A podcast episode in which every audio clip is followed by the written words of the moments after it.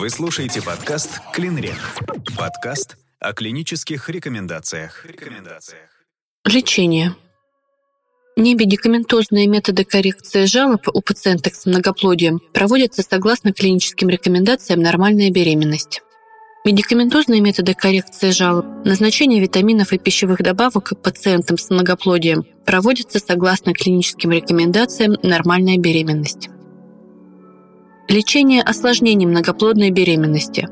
Лечение фетофетального трансфузионного синдрома. Беременным с фетофетальным трансфузионным синдромом рекомендованы следующие методы лечения: серийная амниоредукция, лазерная коагуляция сосудистых анастомозов плаценты, селективная, неселективная, тактика Соломона. Убедительность рекомендации А, достоверность доказательств 1.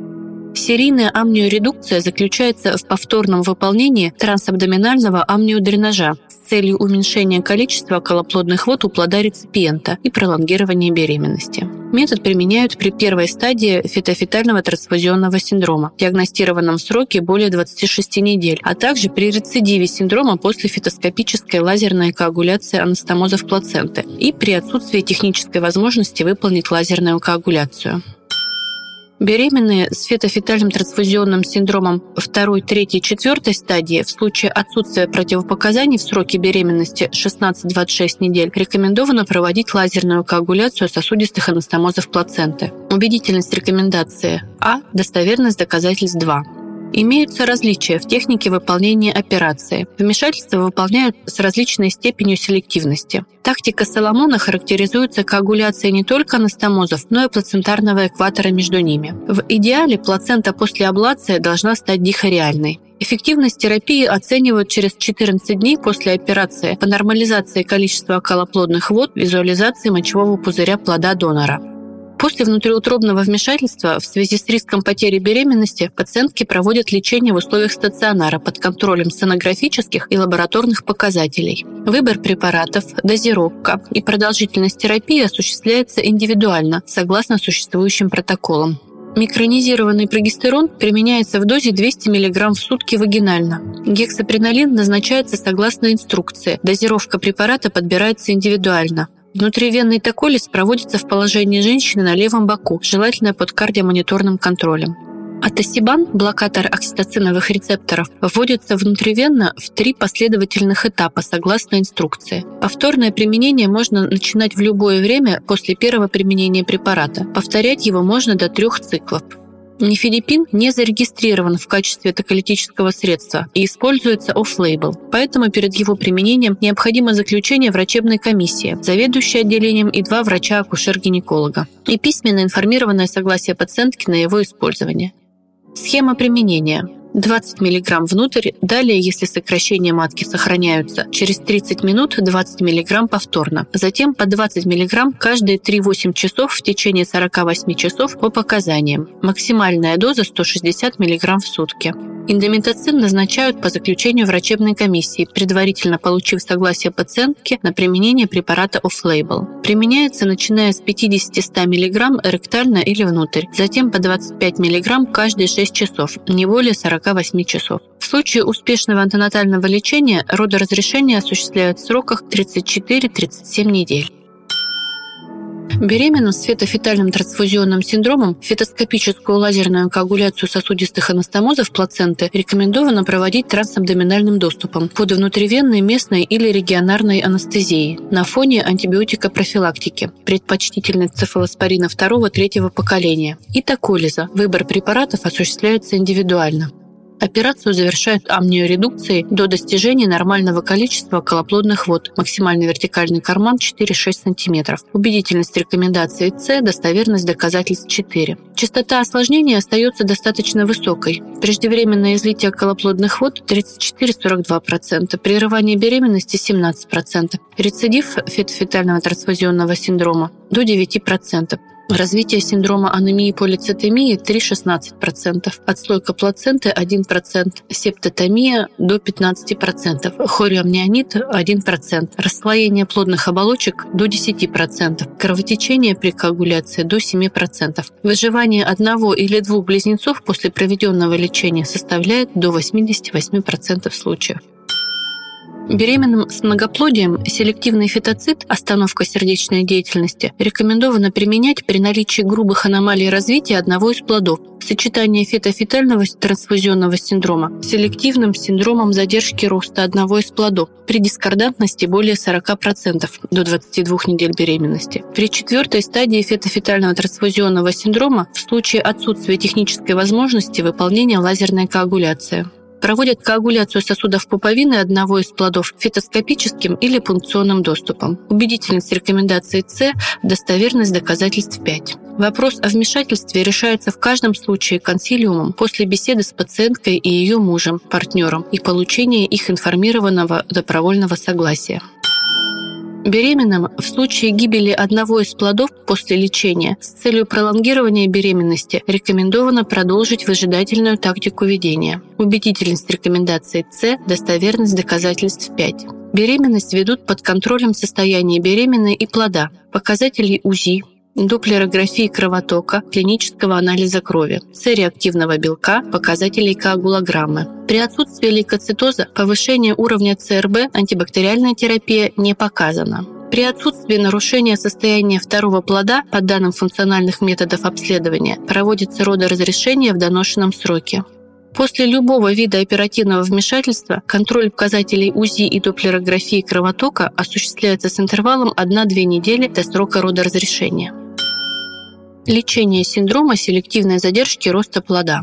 У беременных с монохориальным многоплодием, осложненным синдромом селективной задержки роста плода, декомпенсацию состояния плода с задержкой роста, визуализацию отрицательной А-волны в венозном протоке после 28-й недели беременности рекомендовано считать показанием к досрочному оперативному родоразрешению после профилактики респираторного дистресс-синдрома плодов. Убедительность рекомендации С, достоверность доказательств 5. Вопрос о сроках родоразрешения решают индивидуально после профилактики РДС плодов бетаметазоном, дексаметазоном, назначают по заключению врачебной комиссии, предварительно получив согласие пациентки на применение препарата off-label. Беременным с монохориальным многоплодием, осложненным синдромом селективной задержки роста плода, в связи с высоким риском гибели плодов при первом типе синдрома селективной задержки роста плода рекомендовано родоразрешение в 34-35 недель. При втором и третьем типах в сроке 30-32 недели беременности. Убедительность рекомендации С, достоверность доказательств 5. В эфире подкаст «Клинрек». Лечение синдрома анемии-полицитемии. Беременным с монохориальным многоплодием, осложненным синдромом анемии-полицитемии, при отсутствии признаков тяжелой анемии плода донора, беременность рекомендовано вести консервативно с регулярным УЗИ плодов не реже одного раза в 2 недели. Убедительность рекомендаций С, достоверность доказательств 5. При обнаружении анемии плода тяжелой степени в сроках от 16 до 28 недели рекомендована фетоскопическая лазерная коагуляция сосудистых анастомозов плаценты. Убедительность рекомендаций С, достоверность доказательств 5. При невозможности фетоскопии и лазерной коагуляции сосудистых анастомозов плаценты у беременных с синдромом анемии-полицитемии тяжелой степени в сроках 16-32 недели рекомендовано хирургическое лечение в виде внутриутробного переливания крови плоду с анемией. Убедительность рекомендаций С, достоверность доказательств 4. Родоразрешение при монохориальной многоплодной беременности, осложненной синдромом анемии-полицитемии, рекомендовано до 36-й недели беременности. Убедительность рекомендаций С, достоверность доказательств 4. Лечение синдрома обратной артериальной перфузии. Рекомендована выжидательная тактика ведения монохориальной диамниотической двойни, осложненной синдромом обратной артериальной перфузии при отсутствии признаков прогрессирования заболевания, отсутствие роста и кровотока у плода с акардией. Убедительность рекомендации А, достоверность доказательств 2. Родоразрешение проводится в плановом порядке в доношенном сроке беременности в акушерском стационаре 3-й группы. Беременным с монохориальным многоплодием и прогрессирование синдрома обратной артериальной перфузии, нарастание массы плода с акардией, нарастание его размеров, наличие кровотока в его сосудах, декомпенсация плода помпы, рекомендовано внутриутробное хирургическое вмешательство, направленное на прекращение кровоснабжения плода с акардией. Убедительность рекомендации А, достоверность доказательств 2. Беременным с монохориальным многоплодием, и прогрессирование синдрома обратной артериальной перфузии, нарастание массы плода с акардией, нарастание его размеров, наличие кровотока в его сосудах, декомпенсация плода помпы, рекомендовано внутриутробное хирургическое вмешательство, направленное на прекращение кровоснабжения плода с акардией. Убедительность рекомендации А, достоверность доказательств 2. Беременным с монохориальным многоплодием, осложненным синдромом обратной артериальной перфузии, рекомендована интерстициальная или фетоскопическая лазерная коагуляция сосудов пуповины акардиального плода под контролем УЗИ. Убедительность рекомендации А, достоверность доказательств 2. При моноамниотической двойне с целью профилактики спутывания пуповин рекомендовано эндоскопическое отсечение пуповины плода с акардией. Убедительность рекомендации С, достоверность доказательств 4. История родов при синдроме обратной артериальной перфузии оформляется как роды одним новорожденным. Акардиальный плод оценивается как продукт зачатия в связи с отсутствием сердечной деятельности. Тактика при гибели одного и более плодов. Беременным с монохориальным многоплодием и гибелью одного плода с целью профилактики перинатальных и неонатальных осложнений не рекомендовано экстренное родоразрешение при отсутствии других акушерских показаний и данных о нарушении состояния второго плода. Убедительность рекомендаций С, достоверность доказательств 5. При гибели одного плода из монохориальной двойни беременную рекомендовано наблюдать в стационаре в течение 7-14 дней под строгим контролем клинико-лабораторных показателей, клинический анализ крови, ЦРБ, показатели коагулограммы, состояние плода. При отсутствии воспаления, лейкоцитоза, повышения ЦРБ, антибактериальная терапия не рекомендована. Затем пациентка наблюдается амбулаторно. УЗИ плода проводится один раз в 2 недели. При гибели одного плода из монохориальной двойни родоразрешение беременной рекомендовано в 34-36 недель после профилактики РДС плода. Убедительность рекомендаций С, достоверность доказательств 5. При гибели одного плода из дихориальной двойни в случае отсутствия других акушерских показаний и данных о нарушении состояния второго плода беременность рекомендовано вести выжидательно под строгим контролем состояния плода по данным УЗИ и показателей лабораторного обследования беременной. Убедительность рекомендаций С, достоверность доказательств 5. Беременную рекомендовано наблюдать в условиях стационара в течение 7-14 дней, проводить контроль клинико-лабораторных показателей, клинический анализ крови, исследование ЦРБ, коагулограмма, состояние плода. Затем УЗИ проводят один раз в 4 недели. При отсутствии лейкоцитоза повышение уровня ЦРБ антибактериальная терапия не показана. Гибель одного из плодов при дихориальной двойне, как правило, не представляют угрозу для выжившего, так как при дихориальном типе плацентации отсутствуют сосудистые анастомозы между системами гемоциркуляции плодов. При гибели одного плода из дихориальной двойни пролонгирование беременности возможно до доношенного срока. В эфире подкаст «Клинрек». Родоразрешение при многоплодной беременности. С пациентками, беременными двойней или тройней, рекомендовано обсуждать сроки родов и возможные способы родоразрешения в начале 3-го триместра беременности. Убедительность рекомендаций С, достоверность доказательств 5. При неосложненной беременности монохориальной двойней рекомендовано родоразрешение в 36-37 недель, дихориальной двойней 37-38 недель, тройней 35-36 недель. Убедительность рекомендаций С, достоверность доказательств 5. Элективное родоразрешение монохориальной двойни с 36-й недели, дихориальной двойни с 37-й недели, тройни с 35-й недели сопряжено с наименьшими рисками осложнений. Пролонгирование неосложненной беременности двойней свыше 38 недель повышает риск внутриутробной гибели плодов. У беременных с тройней риски повышаются после 36-й недели беременности. Пациенткам, отказавшимся от элективного родоразрешения в указанные сроки, рекомендовано консультирование о рисках, оформление информационного отказа от вмешательства и назначение еженедельных визитов к врачу для УЗИ и оценки состояния плодов. При неосложненной беременности монохориальной моноамниотической двойней рекомендовано родоразрешение путем операции кесарево сечения в 32-34 недели. Убедительность рекомендаций С, достоверность доказательств 5. Способ родоразрешения. Для выбора метода родоразрешения рекомендовано учитывать следующие факторы: срок беременности, степень перинатального риска, число плодов, хориальность и амниальность, положение и предлежание плодов, предполагаемые массы плодов, наличие осложнений, состояние матери, наличие экстрагенитальных заболеваний или осложнений беременности, наличие информированного добровольного согласия пациентки, убедительность рекомендации Б, достоверность доказательств 2. При сроке беременности 32 недели и более при головном предлежании первого плода пациентку рекомендовано информировать, что вагинальные роды не связаны с риском увеличения осложнений для матери и новорожденных. Убедительность рекомендации Б, достоверность доказательств 2.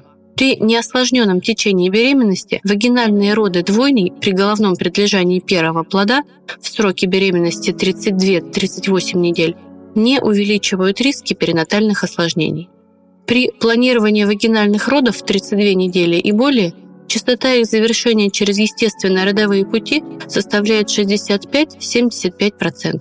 Вероятность кесарево сечения при извлечении второго плода после вагинальных родов зависит от опыта персонала и колеблется от 3 до 10%. По результатам консультирования в карте беременной оформляется решение врачебного консилиума с планом родоразрешения и подписью пациентки. Вагинальные роды двойней относятся к родам высокого риска, и пациентка должна быть об этом информирована. Рекомендовано рассмотреть возможность отсроченных родов второго плода при рождении первого плода до 28-й недели беременности. Убедительность рекомендации С, достоверность доказательств 4. При тщательном отборе пациенток выживаемость второго плода при отсроченном его рождении более 24 часов может существенно улучшить его перинатальные исходы. Учитывая определенный риск возможных осложнений в отношении как матери, так и второго плода, связанные в основном с вероятностью инфекционных осложнений, отсроченные роды второго плода возможны только в учреждении третьей группы на фоне антибактериальной терапии при условии организации междисциплинарного консилиума и получения информированного добровольного согласия пациентки. С целью улучшения перинатальных исходов и снижения рисков травматизации плодов в родах при досрочном родоразрешении и предполагаемой массе плода менее 1500 грамм пациенткам с двойней рекомендовано рассмотреть вопрос о кесаревом сечении. Убедительность рекомендаций С, достоверность доказательств 5. Показания к операции кесарево сечения. Моноамниотические двойни. Неразделившиеся близнецы при любом сроке беременности. Неголовное предлежание первого плода. 3 и более плода.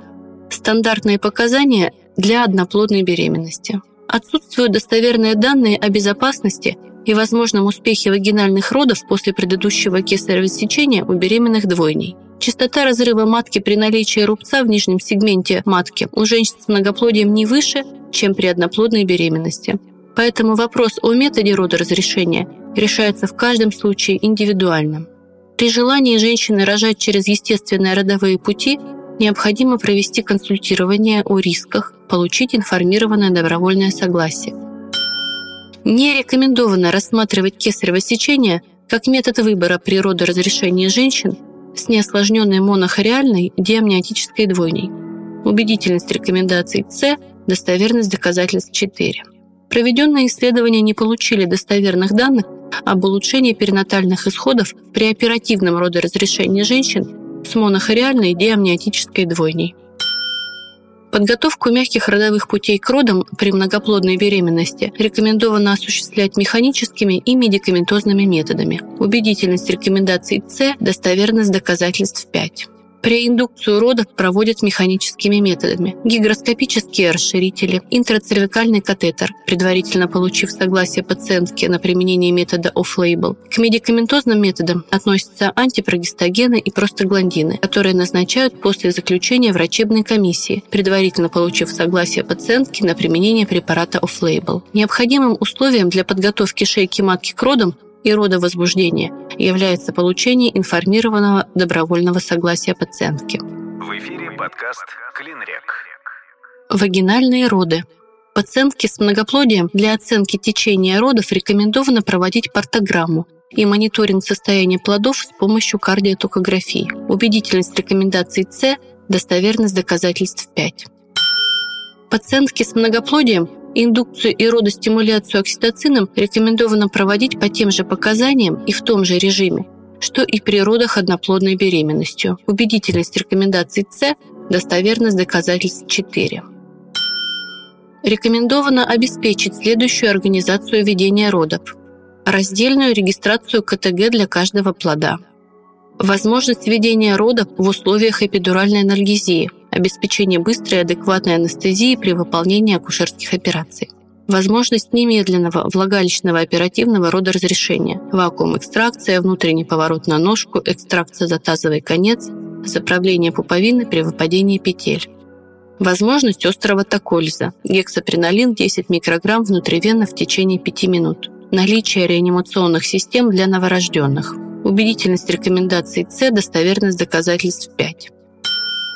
Для подготовки второго периода родов рекомендовано обеспечить сбор команды: 2 врача, акушера-гинеколога, акушерка, врач-анестезиолог-реаниматолог, медсестра-анестезистка, 2 врача-неонатолога. Подготовку необходимого акушерского оборудования, заранее подготовить инфузию окситоцина. Подготовку необходимого анестезиологического оборудования, может возникнуть необходимость наркоза и острого токолиза. Подготовку неонатального оборудования для рождения нескольких детей. Убедительность рекомендаций С, достоверность доказательств 5. Введение второго периода родов первым плодом не отличается от такового при одноплодной беременности. После рождения первого плода рекомендовано остановить инфузию окситоцина с целью определения предлежания и положения второго плода, если не проводилось ранее. Убедительность рекомендаций С, достоверность доказательств 5. При монохориальной двойне пуповину первого плода рекомендовано пережать сразу после рождения для предотвращения возможной потери крови второго плода через существующие сосудистые анастомозы плаценты. Убедительность рекомендаций С, достоверность доказательств 4. Пациентке с многоплодием после родов первым плодом рекомендовано провести наружное акушерское и бимануальное влагалищное исследование для уточнения положения второго плода, предлежания и уровня стояния предлежащей части по отношению ко входу в малый таз. Убедительность рекомендаций С, достоверность доказательств 5. При необходимости целесообразно проведение УЗИ второго плода. Рекомендовано активное ведение второго периода родов вторым плодом с оптимальным интервалом рождения близнецов не более 30 минут всем пациентам. Убедительность рекомендаций С, достоверность доказательств 4. Интервал в 30 минут между рождением плодов из двойни можно считать оптимальным, так как он ассоциирован с наилучшими исходами для новорожденных. По истечении этого промежутка следует тщательно оценить акушерскую ситуацию и принять решение о дальнейшей тактике ведения родов. При эффективной коррекции слабости родовой деятельности, прогрессирующем продвижении предлежащей части, удовлетворительном состоянии матери и плода роды можно продолжить вести консервативно. В случае неудовлетворительного прогресса родов следует рассмотреть вопрос о родоразрешающей операции.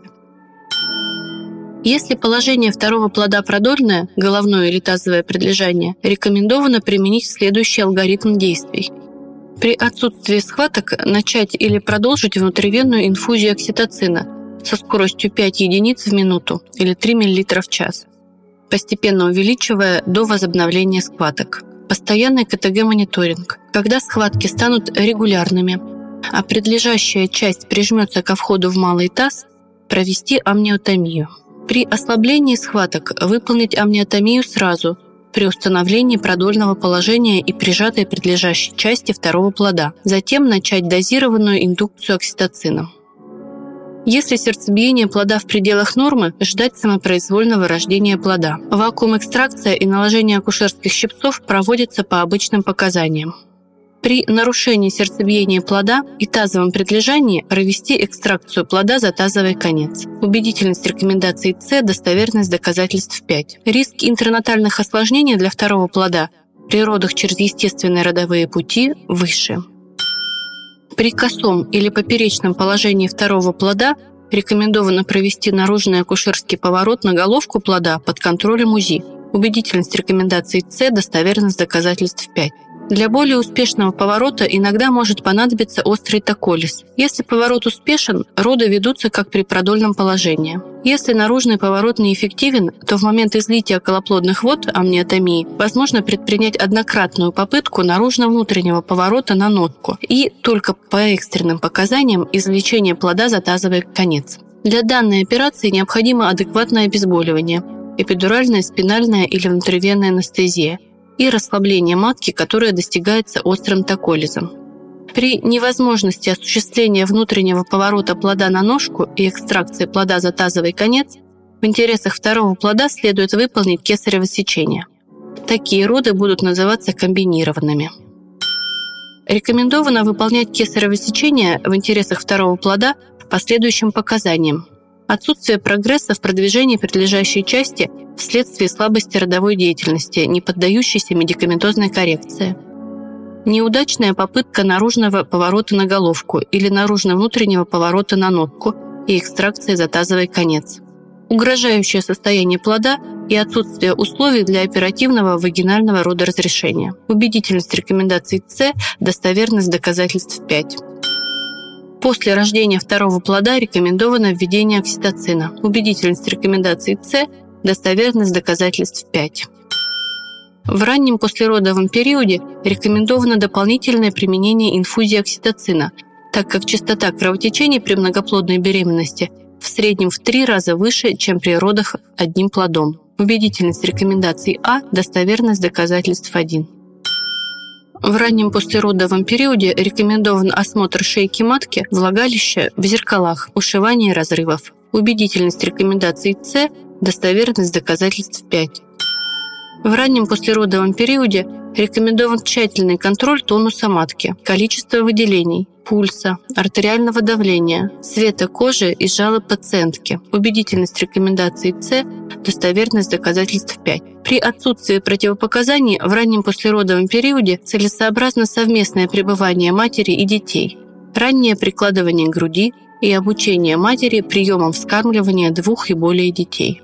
Вы слушаете подкаст «Клинрек». Подкаст о клинических рекомендациях. Особенности анестезии при многоплодной беременности.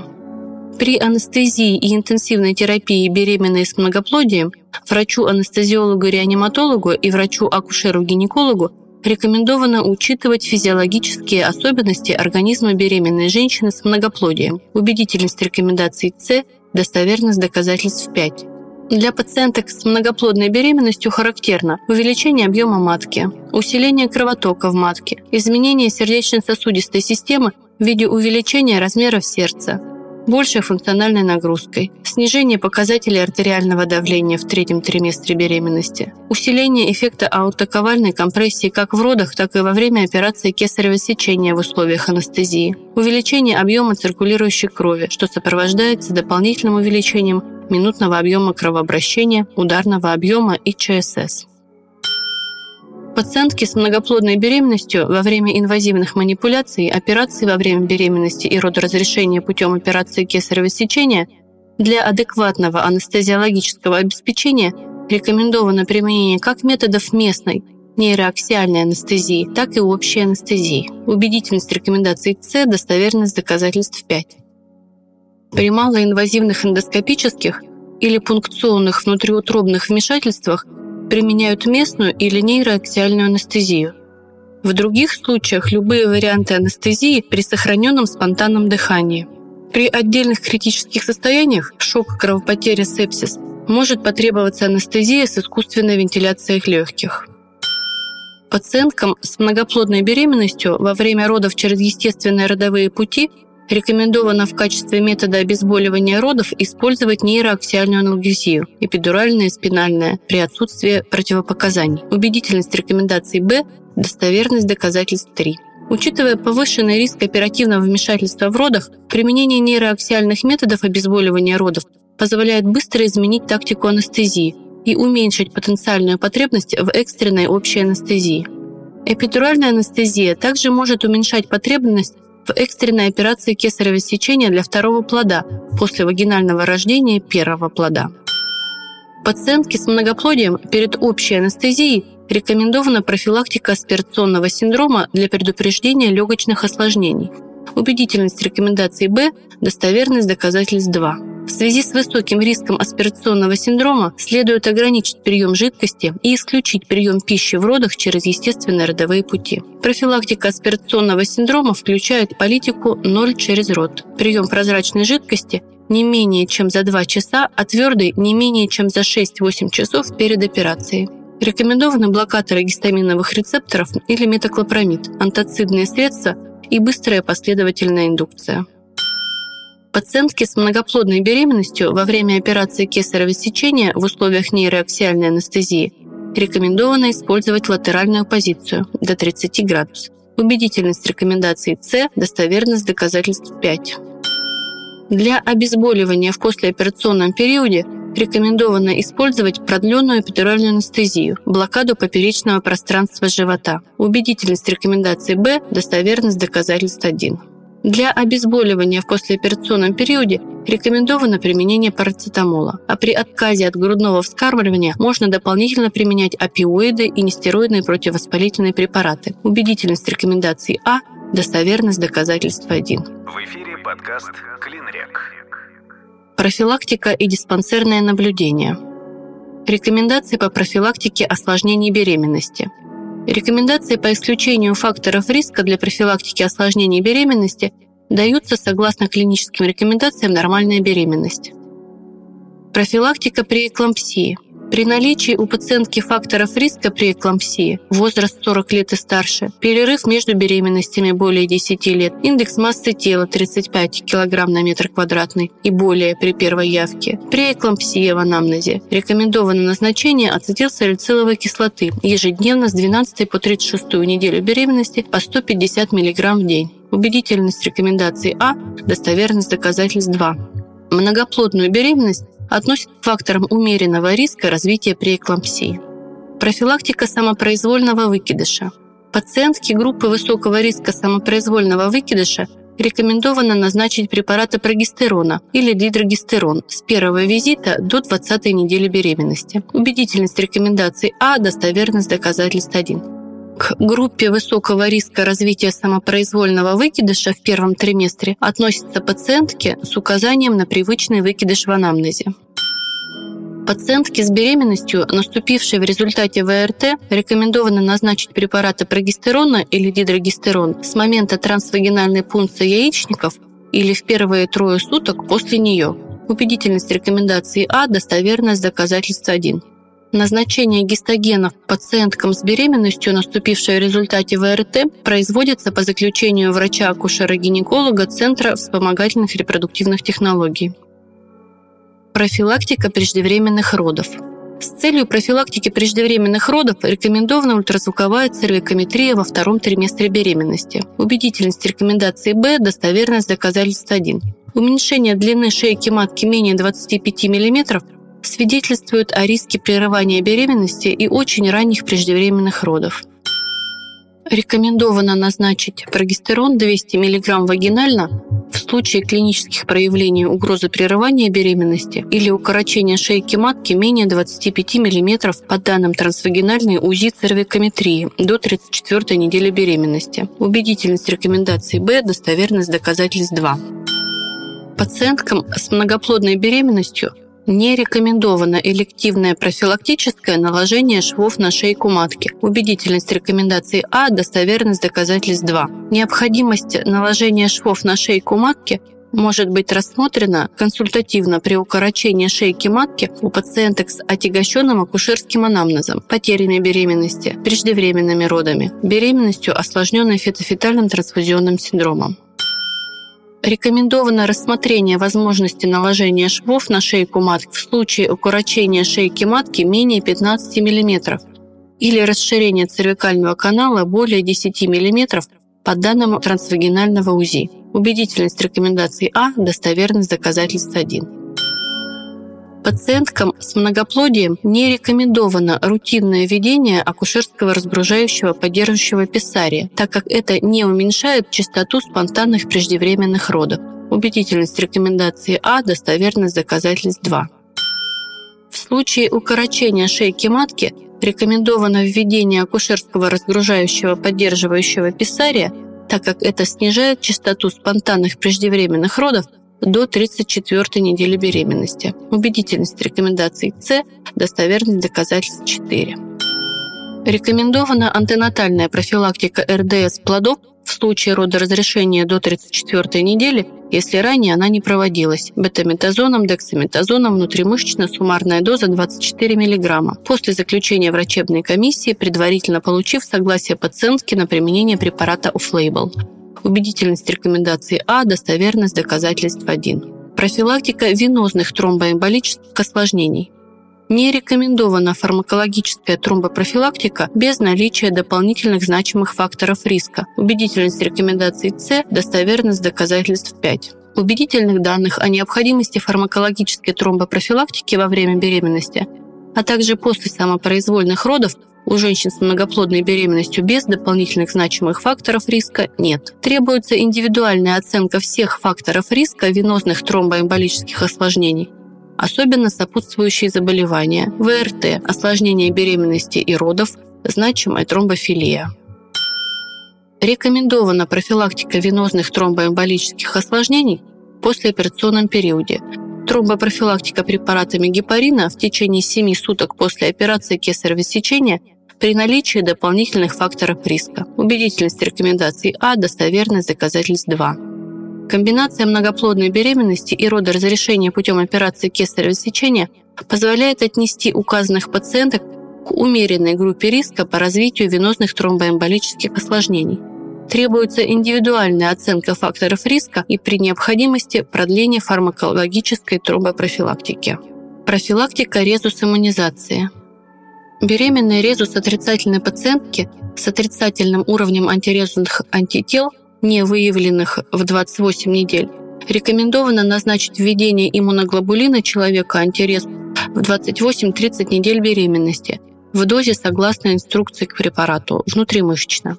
Убедительность рекомендаций А, достоверность доказательств 1. При резус-отрицательной принадлежности крови мужа, партнера, введение иммуноглобулина в 28-30 недель не проводится.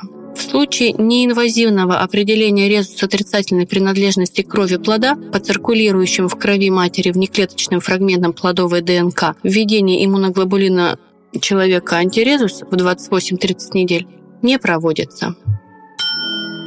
Беременные резус-отрицательные пациентки с отрицательным уровнем антирезусных антител при проведении инвазивных внутриутробных операций рекомендовано назначить введение иммуноглобулина человека-антирезус в дозе согласно инструкции к препарату внутримышечно. Убедительность рекомендаций С, достоверность доказательств 4. Амниоцентез и биопсия ворсин-хориона могут приводить к сенсибилизации матери по системе резус в случае, если кровь матери резус отрицательная, а кровь плода резус положительная.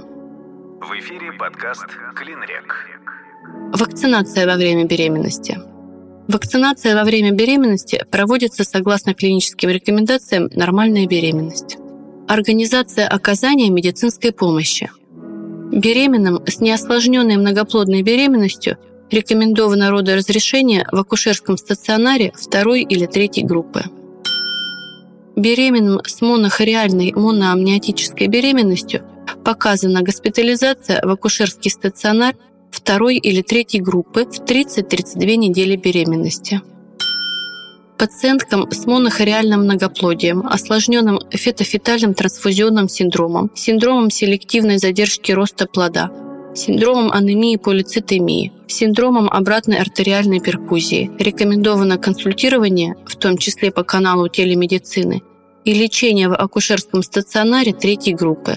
При синдроме селективной задержки роста плода, гибели одного или более плодов при монохориальном многоплодии, при необходимости проведения редукции эмбрионов в первом триместре, родоразрешения или редукция эмбрионов в акушерском стационаре 3 группы. При фетофетальном трансфузионном синдроме, синдроме обратной артериальной перфузии, синдроме анемии-полицитемии, родоразрешения в акушерском стационаре 3 группы, обладающего возможностями и материально-технической базой для фетоскопических операций. Показания к госпитализации в акушерско-гинекологический стационар. Клинические проявления угрожающего выкидыша. Укорочение шейки матки менее 25 мм по данным трансвагинального УЗИ. Развитие специфических осложнений монохориальной многоплодной беременности, требующих внутриутробных вмешательств, фетофетальный трансфузионный синдром, синдром обратной артериальной перфузии, синдром анемии-полицитемии. Пациентки с синдромом селективной задержки роста плода, первый тип в 33-34 недели, второй, третий тип в 29-30 недель. Антенатальная гибель одного или обоих плодов. Клинические проявления угрожающих преждевременных родов. Излитие или подтекание колоплодных вод. Клинические проявления преждевременной отслойки нормально расположенной плаценты. Клинические проявления преэклампсии. Начавшиеся роды. Вы слушаете подкаст «Клинрек». Подкаст о клинических рекомендациях. Информация для пациента.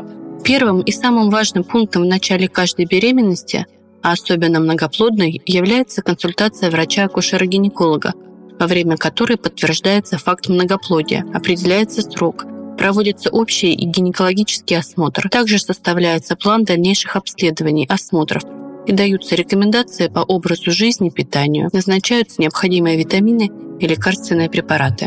Кратность посещения врача-акушер-гинеколога беременной женщиной с нормально протекающей беременностью монохориальной двойней составляет в среднем 12 раз, дихориальной двойней – 7 раз. Оптимальным временем первого визита к врачу является первый триместр беременности – до 10 недель. Беременным с многоплодием рекомендуется дополнительная нутритивная поддержка в целях обеспечения повышенной потребности в энергии, белке, углеводах, жирах и микронутриентах. Следует четко соблюдать все рекомендации врача, своевременно проходить плановые обследования, соблюдать рекомендации по правильному образу жизни во время беременности, избегать работы, связанной с длительным стоянием или с излишней физической нагрузкой, работы в ночное время и работы, вызывающие усталость. Избегать физических упражнений, которые могут привести к травме живота, падениям, стрессу, занятий контактными видами спорта, различных видов борьбы, видов спорта с ракеткой и мячом, подводного погружения. Быть достаточно физически активной, ходить, делать физическую зарядку для беременных в течение 20-30 минут в день при отсутствии жалоб и противопоказаний. При путешествии в самолете, особенно на дальние расстояния, одевать компрессионный трикотаж во время всего полета, ходить по салону, получать обильное питье, исключить алкоголь и кофеин. При путешествии в автомобиле использовать специальный трехточечный ремень безопасности. Правильно и регулярно питаться, потреблять в пищу достаточной калорийности, с оптимальным содержанием белка, витаминов и минеральных веществ, с обязательным включением в рацион овощей, мяса, рыбы, бобовых, орехов, фруктов и продуктов из цельного зерна. Помимо сбалансированного рациона, необходимо помнить о профилактике анемии с 18-20 недели. Диета, основанная на потреблении продуктов питания, обогащенных железом или препаратов железа. Контролировать прибавку массы тела, в зависимости от исходного индекса массы тела, не менее 18-20 кг за беременность.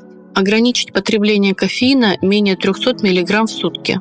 Если вы курите, постараться бросить курить или снизить число выкуриваемых в день сигарет. Избегать приема алкоголя во время беременности, особенно в первые 3 месяца. Немаловажным для беременной женщины является ее эмоциональный фон. На всем протяжении беременности вам нужно избегать стрессовых ситуаций и эмоциональных переживаний. Половые контакты во время беременности не запрещены при вашем нормальном самочувствии. В случае болей, дискомфорта, появления кровянистых выделений при половых контактах, а также при появлении зуда, жжения во влагалище, необходимо прекратить половые контакты и обратиться к врачу. Также вы должны обратиться к врачу при появлении следующих жалоб. Рвота более 5 раз в сутки.